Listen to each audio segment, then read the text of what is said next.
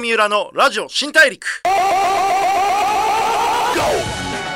こんばんは。 エフエムきゅうじゅうさんエーエムせんひゃくよんじゅうに 東京有楽町の日本放送からお送りしておりますラジオ新大陸、ザ・ブレイクスルーカンパニー号の代表で ピーアール クリエイティブディレクターの三浦貴大です。えー、もうねしちがつにじゅうごにちということでオリンピックが始まりましたっていうね、拍手していいのかどうかわからないっていう方もいらっしゃるかもしれませんけどね、あのまあ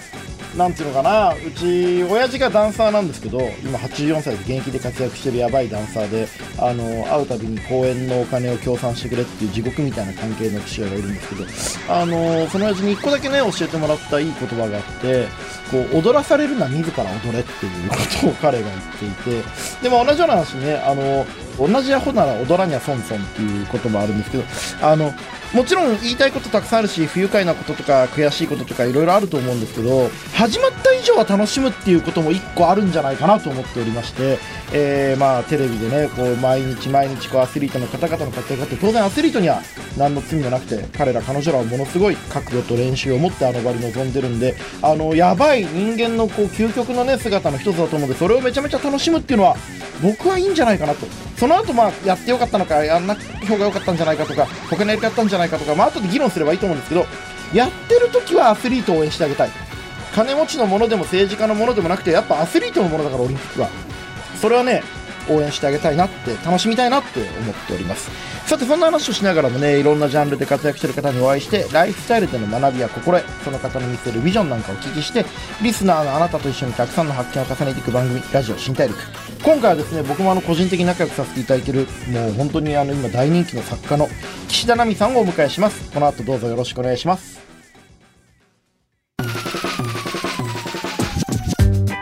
ブレイクスルー Hereゴー三浦のラジオ新大陸。ブレイクスルー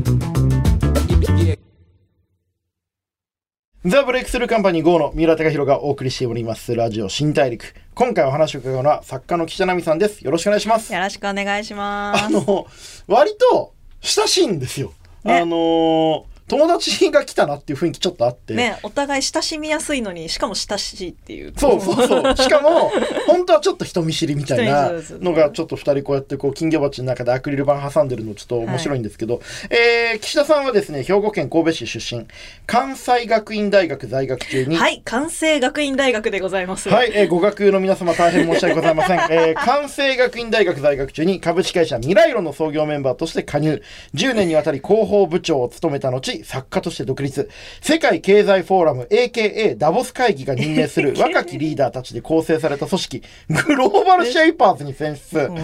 されてんの、されたらしいんですよね。作家ってそういうのに選ばれるの、あ、すごい珍しいです。すごいですね、はい、さらにフォーブスさんじゅうアンダーさんじゅうジャパンにせんにじゅうも受賞されておりますということで、すごいですね。しかも、えー、障害のある家族との日々をインターネットの、ね、ノートというプラットフォーム上に綴ったエッセイがきっかけとなって作家になった岸田さんですけれども、今日はいろいろちょっとお話聞いていきたいですけれども、はい、すごいね笑顔になっちゃう新情報が今ありまして、はいはい、どうぞ。私しちがつにじゅうごにち本日ですね、はい、お誕生日でございます。放送日がしかもさんじゅっさいっていうか節目の年で、おめでとうございます。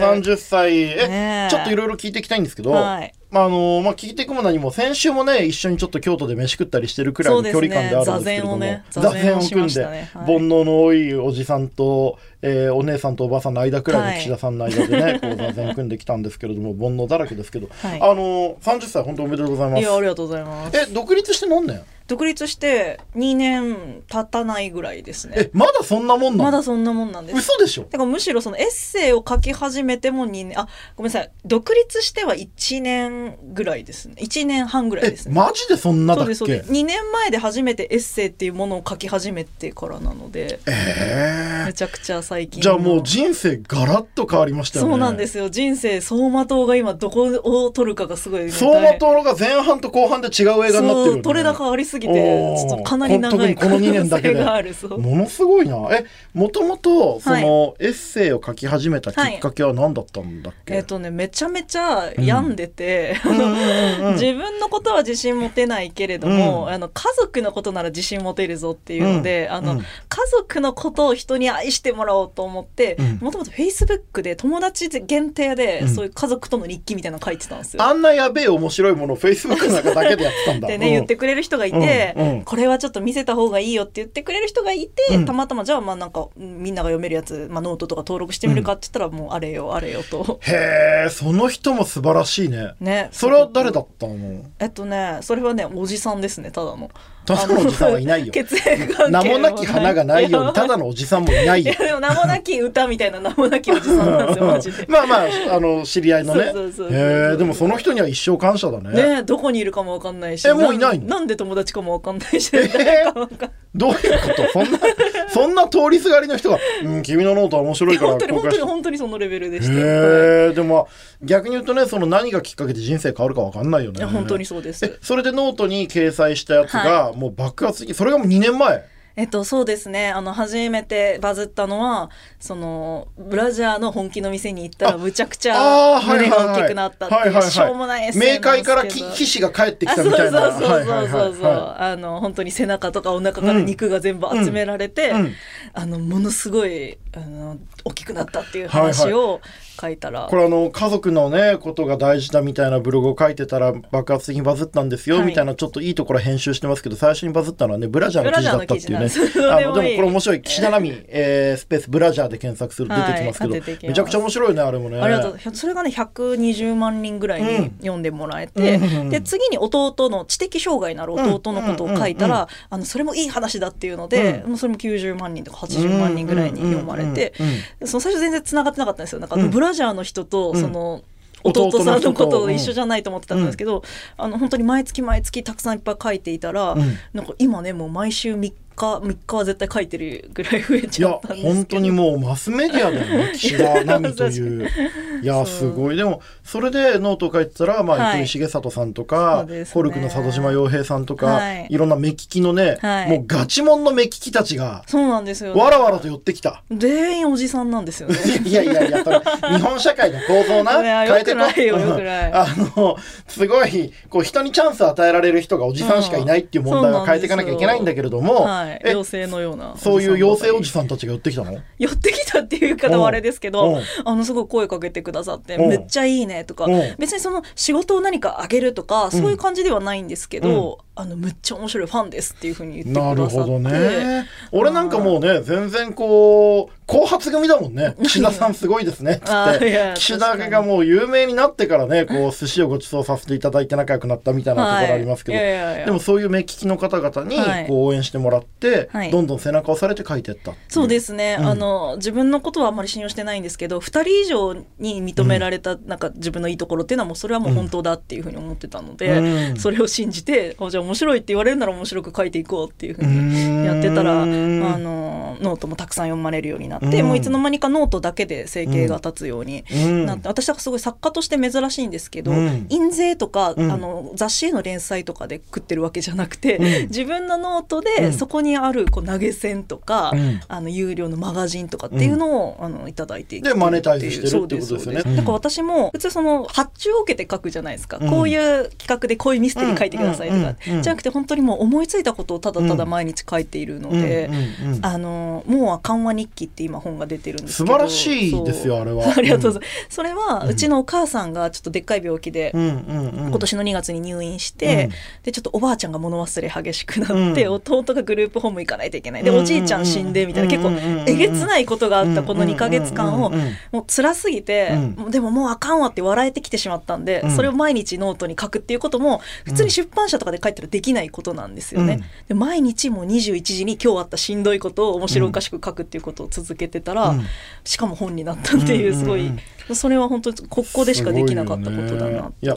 あの俺はまあ岸田さんとはちょいちょい話してるからあれだけど、その、はい、ライフイズコンテンツっていうのを自分の座右の銘にしていて、こう人生で嫌なことがあったり困ったことがあったとしても、うんはい、誰かに語ることでそれは物語になるし、物語になったらそれは自分や誰かを救うことができるっていうことをまあよく言ってるんですよ、うんうん、もう歩くライフイズコンテンツじゃん。確かにそれあ最初に会った時言われましたね、ライフイズコンテンツ。あの他そうえコンテンツ以外かすり傷みたいなこと言ってないですよね。コンテンツ以外かすり傷はあの編集者だしあの編集者はあの最近だとツイッターのアカウントにかすり傷も結構痛いって書いてるからそれも覚えててほしいんだけどあのいやでもさそのしんどい自分の、はい、もちろんその作家としてもどんどんこうにねんでねすごいこうビクトリーロードを歩んでるけど、はい、その一方でご家族がねいろいろこう、ね、トラブルというか大変なこともある中で、うん、あのしんどいなっていうのを文章に書こうって思えたのは、はい、それでもそれがすごいじゃん。まずめちゃくちゃそれ聞かれるんですけど、私ななさいの時にお父さんに、うん、友達私いなかったんで、うん、お前の友達ここにおるって言って、うん、iMac を買ってもらってるんですよ、うん、パソコンの普及率 じゅういちパーセント ぐらいの時代に Mac なんで結構攻めたことしてるんですけど、うんうん、でその時にあの友達と喋るよりも、うん、Mac でにチャンネルとか、うん、その掲示板とかチャットとかしてる方がめっちゃ楽しかったんですよ、うんうん、なんか私にとってネットで何かを書くっていうのがもう息するのと同じぐらいで、うんうん、多分今の高校生とかも、うん、TikTok とかで動画を上げるって当たり前じゃないですか、うんうん、だからそれと同じぐらいで文章を自分で書くっていうのが当たり前なので、うん、なるほどね。そうあんまりそのなんかないんですよね。岸田さんの文体というか文学の強みって、はい、多分やっぱりこの令和の時代にふさわしいなって常々思うことがあって、何かっていうとそのインターネットってさ人の弱いところを見つけてさ、はいうん、いじって笑ったりするさ、ね、ちょっと意地悪なカルチャーでもあるじゃん、うんうん、それはまああの表の世界でこう言うよりはマシだし、うん、そうやってこう匿名で人をいじることによってもしかしたら誰かを救ってるのかもしれないんだけど、うんまあ、それによって誰かを傷つけることも当然ある、うん、だけど岸田さんってそのインターネットの文体のこういじ、いじりを全部自分に向けるじゃんあそこが素晴らしいなと思っていて、こう誰かをいじるってすごく賢い人にしかできない、みんながこう気づいてない良くないところをちゃんと突っ込むんだけど、それが他人に行くといじりだけど、うん、自分に行くとああいう面白いこう、うんうん、人の気持ちを救うものになるんだなっていうのはすごい発見がありました。 あ, ありがとうございます、うん、あでもそれはあのすごい私が作家として独立しようって決めた佐渡島さんの一言にも入ってたんですけど、うんうん、岸田さんは、うん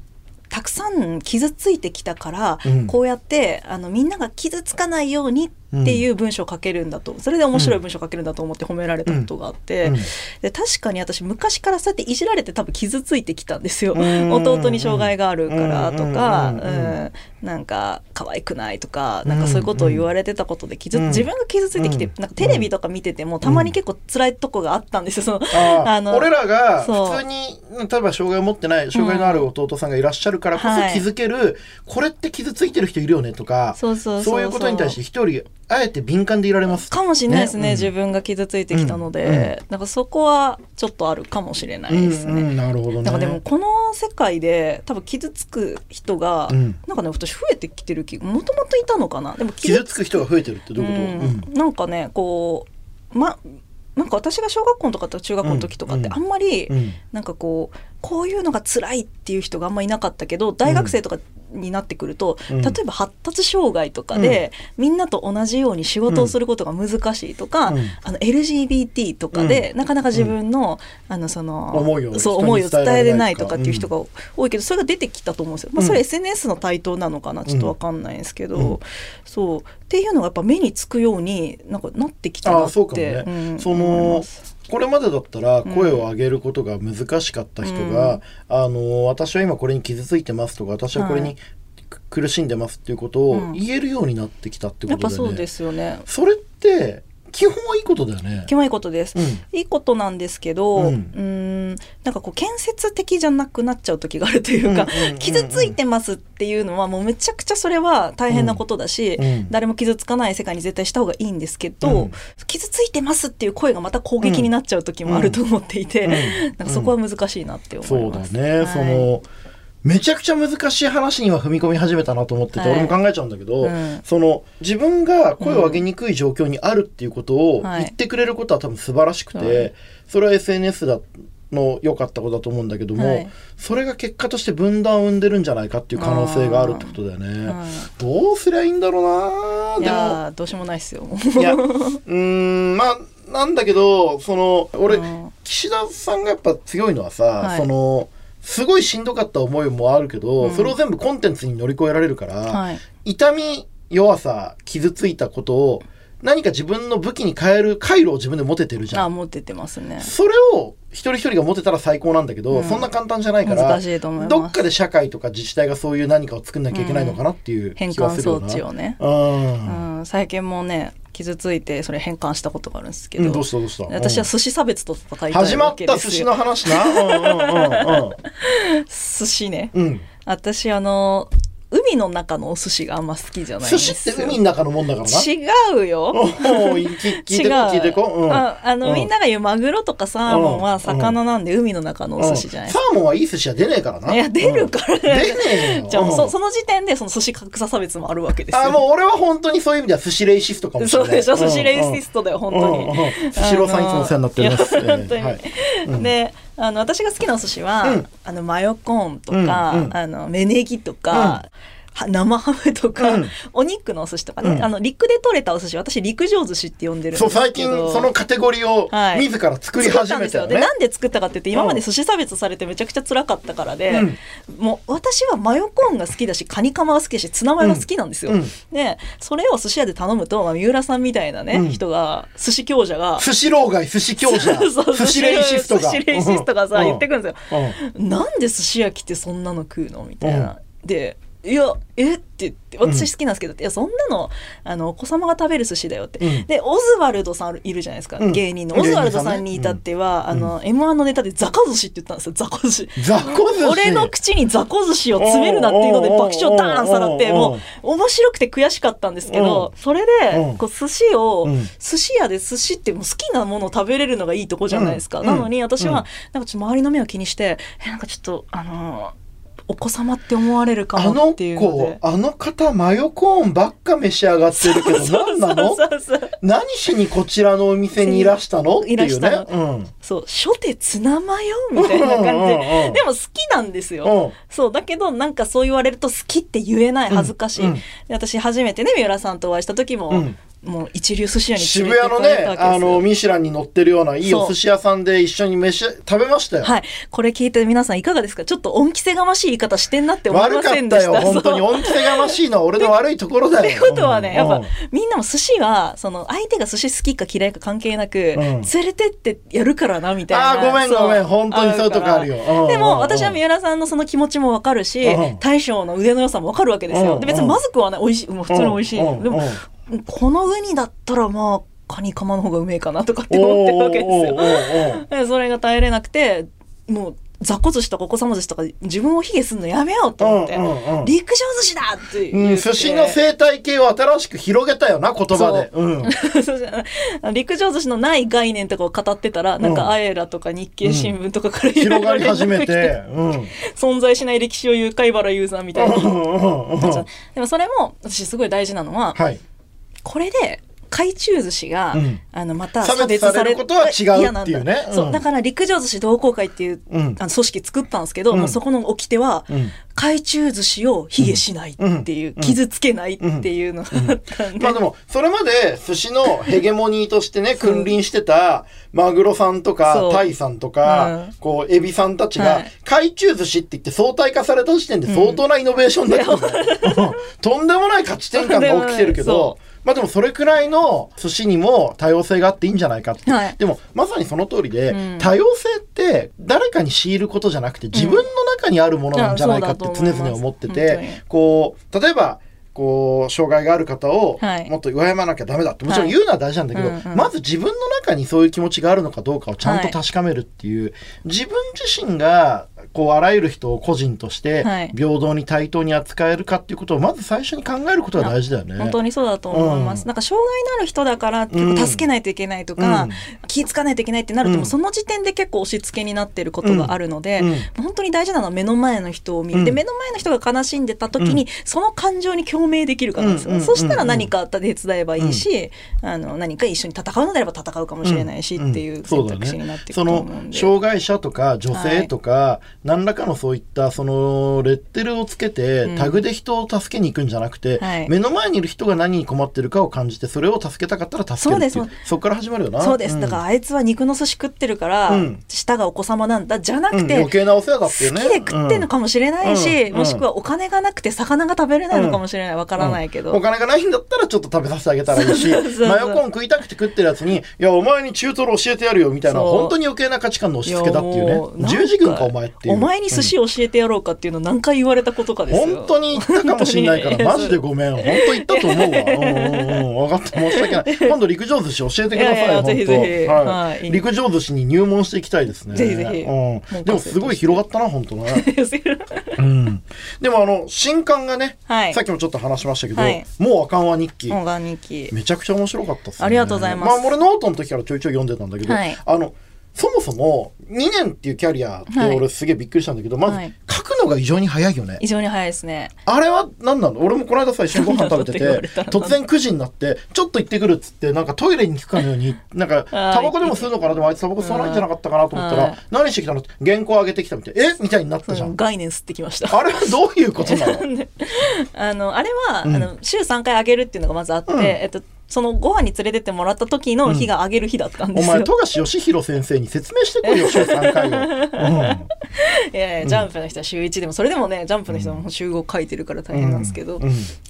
今のもねちょっとどっちが偉いとかじゃなくて皆さん大変だって、ね、私は世界の均衡を取っていくタイプなので喋るスイスバランサーなんで、うん、はいはいはい、あのそうそうなんだっけ、あそう早いの理由は、うん、そう多分インスタ始めたら、うん、あのおじさんでもおじさんの話してるけど、うん、あの急に写真とか撮り始めるじゃないですか、うん、ご飯とか、うん、あれと一緒で私、うん、その毎日書くっていうのをそのもうあかんわ時期にやってたので、うん、なんか毎日書くっていうのがあると、うん、なんかもう日常の全てが文章に見えてくるんですよ、うん、はいはい、あらゆることが取材になるよね、はい、ラジオ出てこれはラジオに出てるって仕事だけど同時に、はい、今日今週どっかであげなきゃいけないノートの取材取材にもなってんだよね。なんか三浦よう喋ってんなみたいな。そう、うん、相手に取材することもあれば自分に取材することもあるので、あのそれを思いついたらもう、もう、うん、あの本当にメモ iPhone のメモとかにこうガーって打っていくんですけど、うんうん、あのそれが本当にもういちにちせんもじとかたまるようになってきて、こういう感じでブワーっとこれ上原さんもやってると思うんですけど、まあまあ俺もやってんだよ実はいろんなメモをね、名言とか人にね気づきとかをねためていって、そうってやるともう頭の中で全部こうストーリーができて、でも本当にただ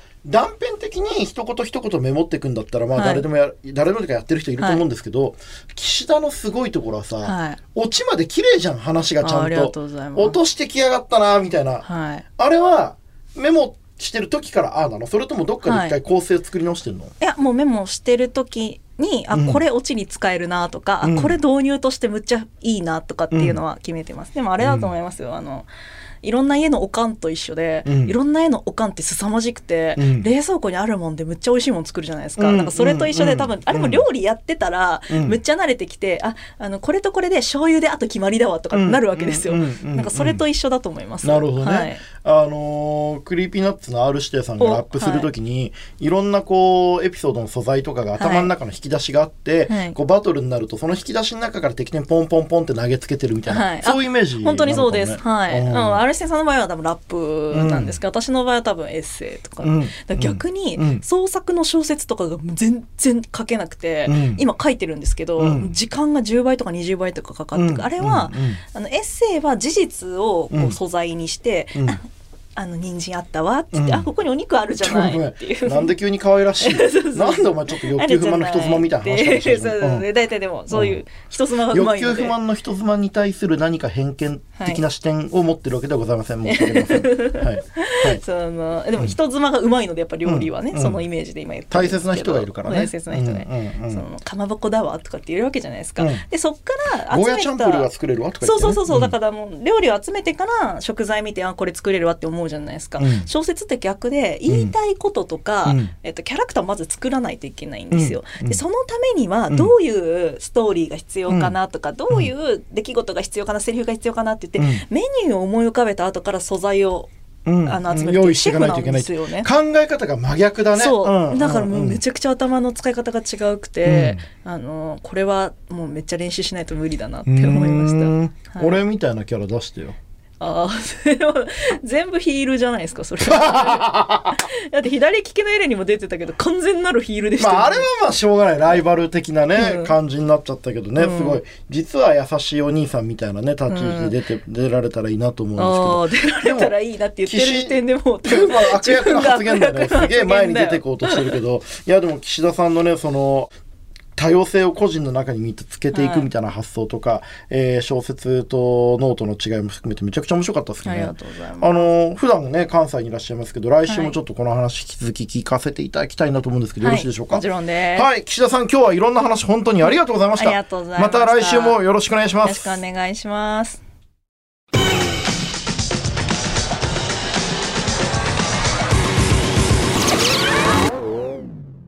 郷三浦のラジオ新大陸 エフエムきゅうじゅうさんエーエムせんにひゃくよんじゅうに 東京有楽町の日本放送からお送りしてきましたラジオ新大陸、えー、作家の岸田奈美さんをお迎えしてお話を伺ってきましたが、面白かったな。やっぱこういつ話しても発見があるっていうか、彼女はすごいそのこれもしかしたら彼女のブランドに対してプラスにならないかもしれないんだけど、あのすごく天然で面白いことを発信してる方だっていう印象を皆さん持たれてるし、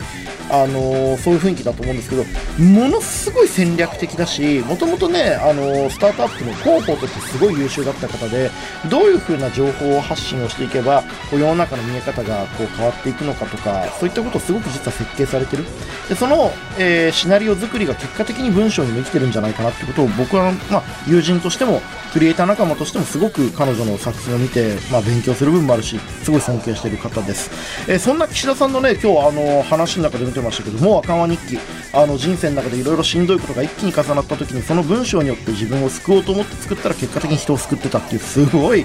こうある種の、まあ、エスエヌエス 時代の聖書みたいなねこう作られ方をしている作品で、ぜひ読んでいただきたいと思ってます。ライツ社より発売中です。次週はこのもう赤間日記も含めて文章そのものについていろいろ聞いていきたいなと思ってます。えそれでは次回も一緒にたくさんの発見をしていきましょう。ラジオ新大陸、お相手はザ・ブレイクスルーカンパニーゴーの三浦貴大でした。